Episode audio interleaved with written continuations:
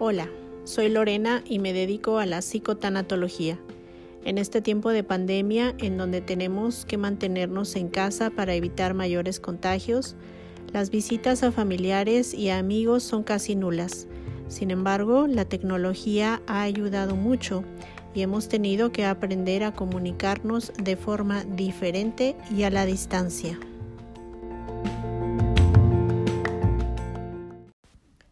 Estábamos realmente saturados en tiempo y en actividades, además de que teníamos la esperanza de que esta situación fuera pasajera, pero no fue así.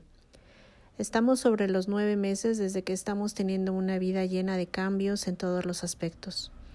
Este tiempo nos ha ayudado a desintoxicarnos, por llamarlo de alguna manera, de todos los malos hábitos. Estamos aprendiendo el valor de la vida que aunque lo sabíamos, ahora lo estamos experimentando vívidamente.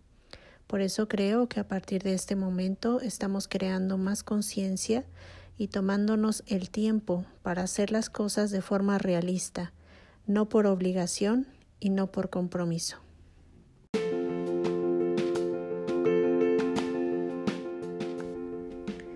Justamente por evitar los contagios y cuidar nuestra propia vida, surgen muchos sentimientos encontrados, pues mientras queremos estar cerca de nuestros padres, no podemos hacerlo para no contagiarlos y garantizar su supervivencia. Pero si enferman o mueren, nos sentimos aún peor porque estoy viendo por mi vida y la de mi familia. Sentimos mucha impotencia al respecto y hay sentimientos de culpa presentes en todo momento. Es imposible emocionalmente hablando poder cumplir con todo y con todos sin poner en riesgo su vida y tu vida con un contagio. Sin embargo, es bueno considerar que no solo podemos ayudar de forma presencial, sino también a la distancia.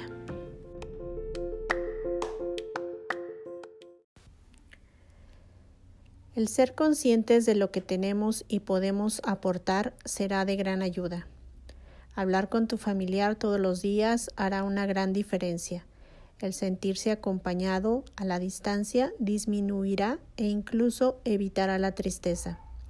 Podrás saber cuáles son sus necesidades porque ellos te lo harán saber y no porque tú te imaginas que ellos necesitan algo. Orar o rezar en familia a través de una reunión virtual favorecerá la parte espiritual y nos dará mayor confianza y esperanza en que nuestro poder superior está con nosotros.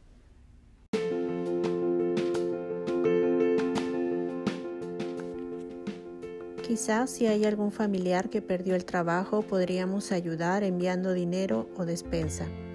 Si tus padres no pueden salir, puedes enviarle víveres o medicinas a su casa. Si algún familiar requiere de asistencia, pueden contratar entre varios familiares a una persona que lo ayude. Todos tenemos miedo de enfermar, tenemos miedo de padecer y tenemos miedo de morir. Sin embargo, podemos equilibrar esos miedos y esos sentimientos de culpa haciendo algo. Si no hacemos nada, puede que el virus no nos mate, pero sí nuestra conciencia por no haberlo hecho. Espero que este tema te ayude. Si es así, compártelo con quien tú creas que puede servirle. Te recuerdo que puedes encontrar más material disponible en las plataformas de podcast como Spotify y Google, entre otras, con el nombre de Psicotanatología. También me puedes seguir a través de Instagram como Lorena Psicotanatología. Hasta pronto.